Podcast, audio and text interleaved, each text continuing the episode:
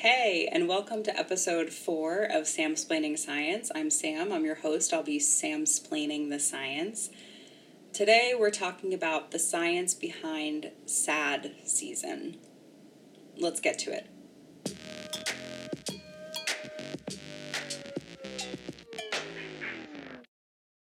Hey, how are ya? I hope you're doing all right. I hope you're well. Today's episode is about SAD season. SAD being SAD, SAD being seasonal affective disorder. You might have heard SAD, you might have heard of something called seasonal depression. If you're living in the Northern Hemisphere right now, you or someone you know might be experiencing it. Um, I've heard a little bit about it, but I've always wanted to learn more. And how do we learn? We ask questions. So let's get into our questions to ask for today. So today we're addressing one general question, which is what is seasonal affective disorder? But I broke that down into four sub questions to help us get a better idea of it and sort of organize how we're learning about it. Um, so the first question is How is SAD diagnosed slash what are the symptoms of SAD. The second question is who is affected by SAD? The third question is what's going on biologically in SAD? And the fourth question is how is it treated or managed? All right, so let's jump into it. What is seasonal affective disorder? To answer these questions, I'm referencing the review article by Dr. Sherri Melrose. Um, this article does a really great job of outlining SAD, uh, and as always, the source is linked in the episode description. Okay, let's start with symptoms and diagnosis. So, SAD is its own disorder based on the Diagnostic and Statistical Manual of Mental Disorders, DSM 5. So the DSM 5 is basically a book which outlines different mental and mood disorders and how to diagnose them. And this book says that SAD occurs if you fit the criteria for depression only during a specific season every year. And then the rest of the year, you have full remittance. So you do not have depression for the, any time outside of the specific season. And most frequently, this seasonal pattern of depression happens in the winter when we have less sunlight, but it can also happen in the summertime too. So, some of the symptoms that are associated with SAD include I'm just going to list them off um, sadness, irritability, frequent crying, lack of energy, feeling tired, decreased activity, withdrawal from social situations, having difficulty concentrating, sleeping more than normal, craving carbohydrates and sugars, and overeating. And these symptoms can be mild to severe. In severe cases, people's symptoms can se- seriously interfere with their everyday lives, with their productivity, with their connection to their community, with their personal health, and this can be just as severe as someone who has major depressive disorder or MDD, which is more commonly known as clinical depression. There are more mild experiences of SAD as well, and these are classified as subdromal SAD or SSAD. And these occur when the symptoms aren't as extreme uh, and they don't drastically affect your day to day life. So think more like winter blues or like you're just sort of in a little funk. So that's sort of the basic diagnosis symptoms of SAD. So let's move on to the prevalence. Who is this affecting? This is sort of difficult to say for sure because SAD can go unreported, and then if it's unreported, it's underdiagnosed. Um, but the review article says that SAD affects people at higher latitudes more frequently than lower latitudes. So, in other words, the further away you live from the equator, the more likely you are to be affected by SAD. Um, the statistic in the paper was 1% of people who live in Florida experience SAD, while 9% of people who live in Alaska experience SAD. So it's just more common in places where uh, they're more affected by changes in sunlight throughout the seasons. In Canada, where the author of the publication works, up to 15% of the population experiences subdromal SAD or the winter blues, while 2 to 6% experience severe SAD. It's also been shown that women experience SAD at rates four times higher than men. Um, but also remember that SAD can go underreported, and I think typically men are more likely to not report um, mood disorders uh, and especially depression um, because of stigma and all awful things in our society. Um, so I'm not sure if that statistic is totally fair. But of the reported cases of SAD, women experience it four times higher than men. Um, in addition, the age of onset of SAD is between 18 and 30, of which I am perfectly right smack dab in the middle. I'm certainly not about to fall out of the top of that. okay, but yeah. You know, just day to day, you have reminders of just your own aging. I know aging is a blessing, but sometimes it's like, damn, am I really that close to 30? Anyway, um, no offense if you're 30. Maybe I should cut this out. Okay. Anyway, the point of this section is to say that SAD can really affect anybody, but more so in regions that are more greatly affected by seasonal light changes. So now that we know the prevalence and who it's affecting, let's get into the biology. What's going on in our bodies when we have SAD? And you know, the biology always gets me hyped. I love the biology. So, apologies in advance if I get too excited. Um, I just can't help it. So, first, let's talk about serotonin. Serotonin is a neurotransmitter, which means that it's a chemical that your brain cells, your neurons, release in order to send signals to surrounding cells. Serotonin's uh, been suggested to play a role in balancing mood because many studies have shown that it's implicated in depression and other mood disorders. So let's say you have a brain cell, a neuron. You have many, but we'll just look at one for now. Your neuron, we're going to call this cell A, it spits out serotonin.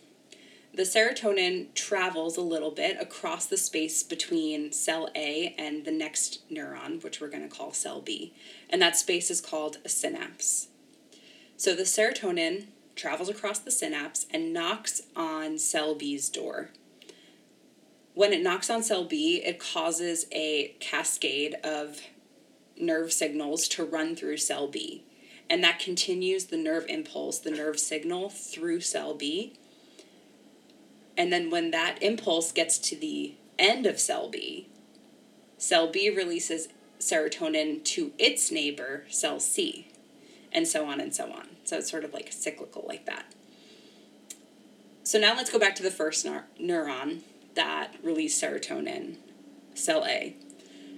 So on that cell, there's something called the serotonin transporter or SERT. I'm going to call it SERT, S E R S E R T. SERT's job is to suck up all of the leftover serotonin that the cell just spit out and suck it up back into cell A so that there's nothing left in the synapse, nothing in between the, the two cells.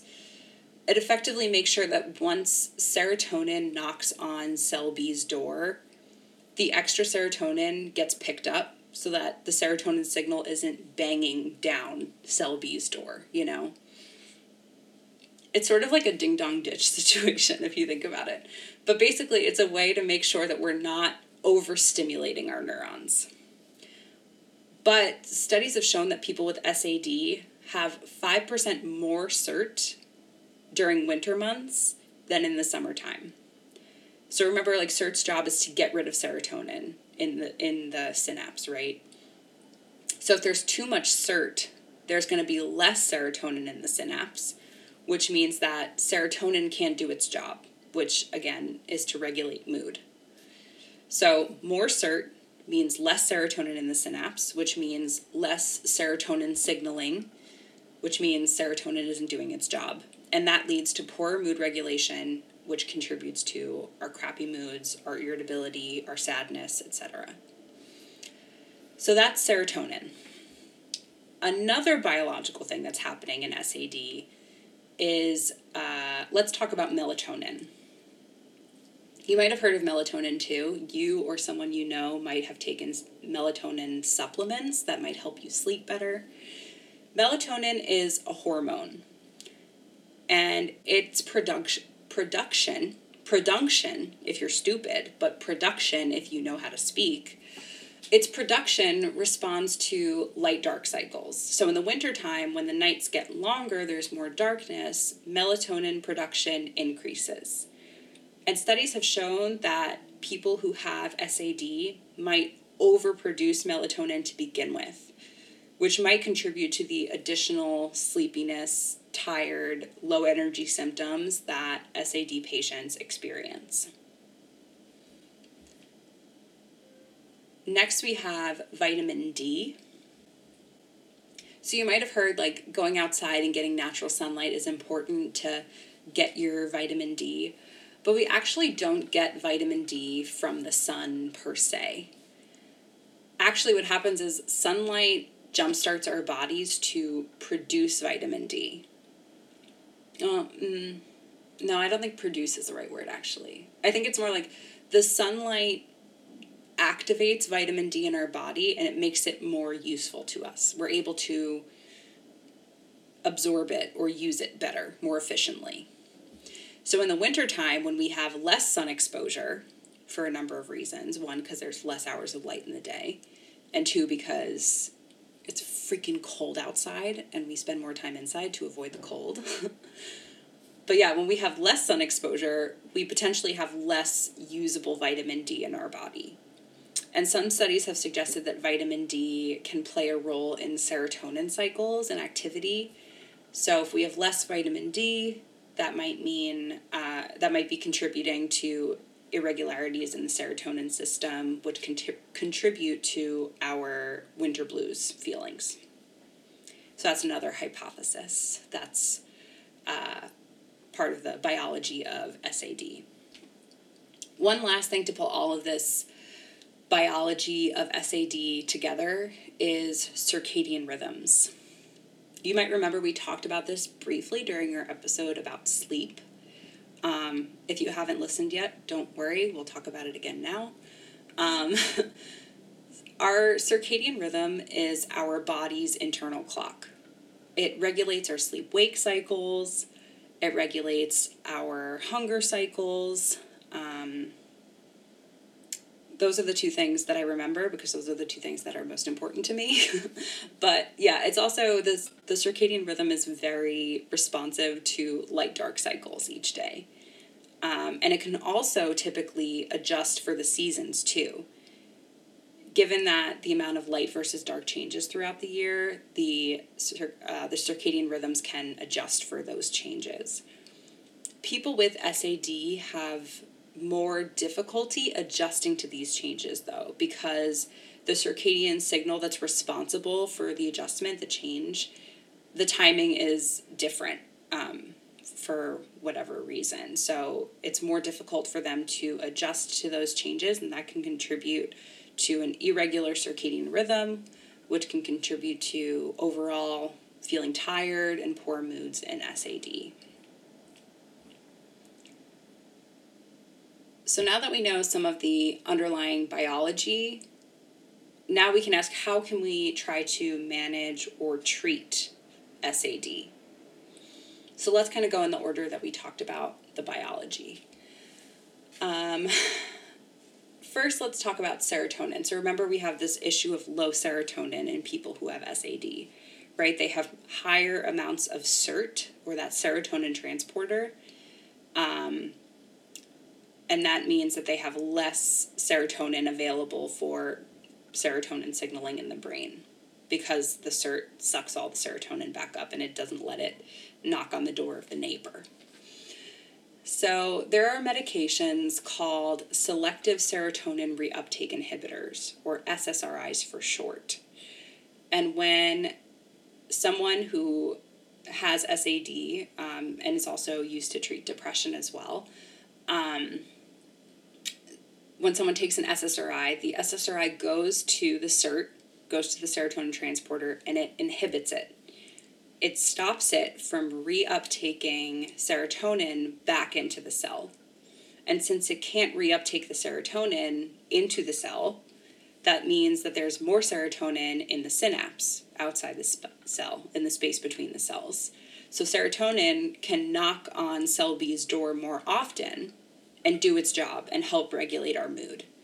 So, some studies have shown that SSRIs can really help people with severe SAD, really targeting that serotonin system in their brain in order to improve their mood and their symptoms. Um, however, these medications are not perfect.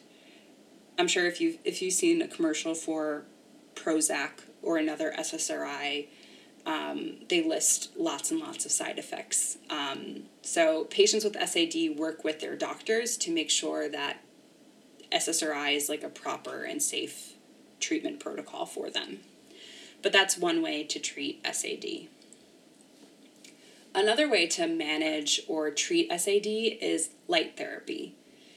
So, we talked about how less sunlight can lead to issues with overproduction of melatonin, with um, and it can lead to issues with underutilization of vitamin D, and it just overall like messes up your circadian rhythm. So how can we fix this? How can we account for less sunlight that we experience in certain months and certain times of the year? One option, and this is just, you know, an idea. You know, I'm just I'm just spitballing here, but one option would be to hemisphere hop every equinox that's a concept, right? Like on the fall equinox, we hop a plane to the southern hemisphere, right? And then on the spring equinox, we hop a plane back up to the northern hemisphere, the hemisphere hop. That way, we never have to go with more darkness than light in a day. The hemisphere hop. I wonder if anyone trademarked that. I should. Dibs. It's mine. It's my idea. You heard it here first. but in case hemisphere hopping is not your cup of tea, I don't know why it wouldn't be, but let's just say it's not. Um, another option to address the issue with less sunlight in a day uh, is using a light box. A light box is like an artificial sun. It emits full spectrum light, like sunlight,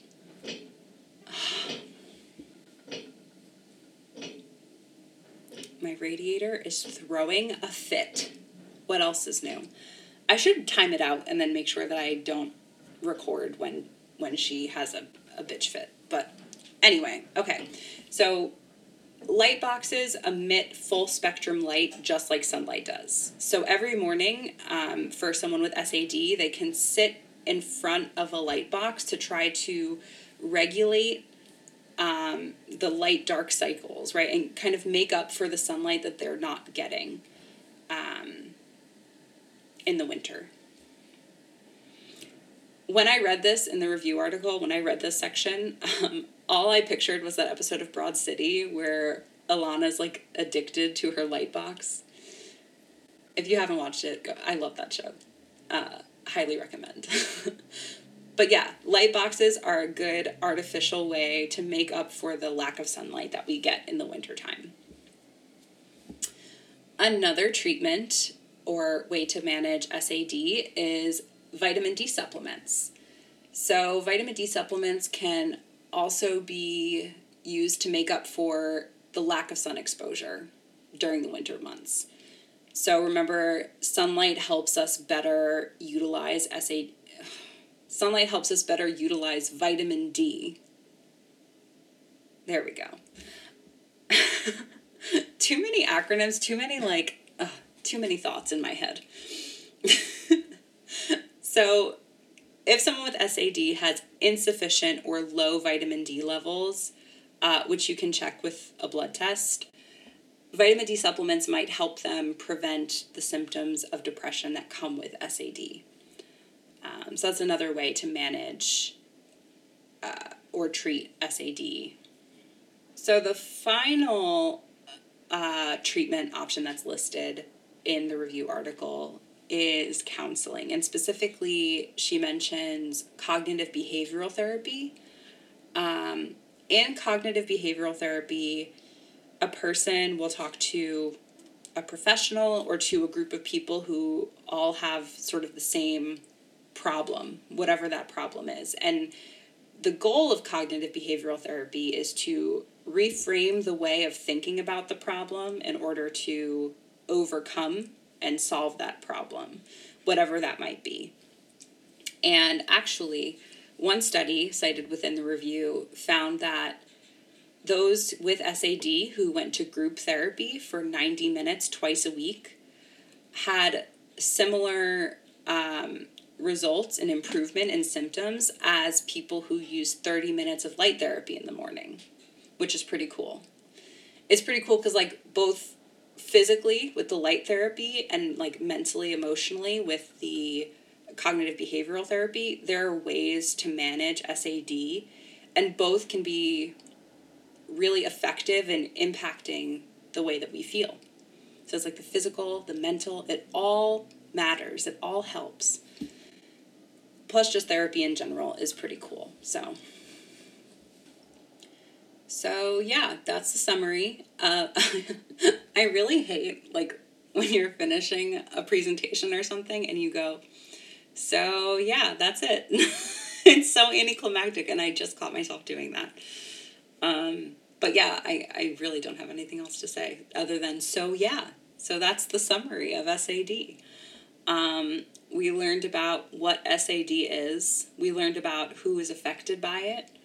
Um, we talked a little bit about the underlying biology of SAD uh, and also some ways to manage or treat it. Um, my final point for today's episode is a very important one. If you are struggling with depression, please know that you are not alone.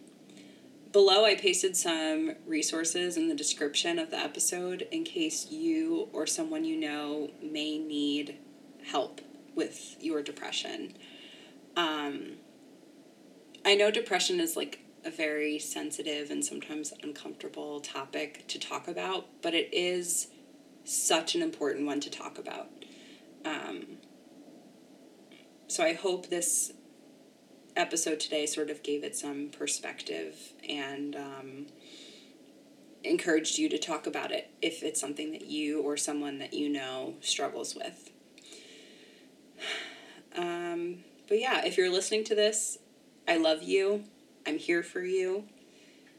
If you need someone to talk to, you can reach out to me um, and I will lend an ear or don't know, what am I good for? Sharing dumb TikToks that I find. Anything that I can do to help, I will do. Um, but yeah, brighter days are ahead. I know they don't always feel like they're ahead, but they are. I promise. All right, well, that's all for this week. Sorry this week was a shorter episode. I had a plan to like dive into an actual research study after I summarized SAD, but then I didn't have the time to read and summarize said research study. Um, so that didn't get done. Sorry. My to do list is longer than a freaking nothing. I've got nothing. That's how damn long the list is. It's lo- it's longer than anything in the world. There's nothing in the world that's longer than my to do list.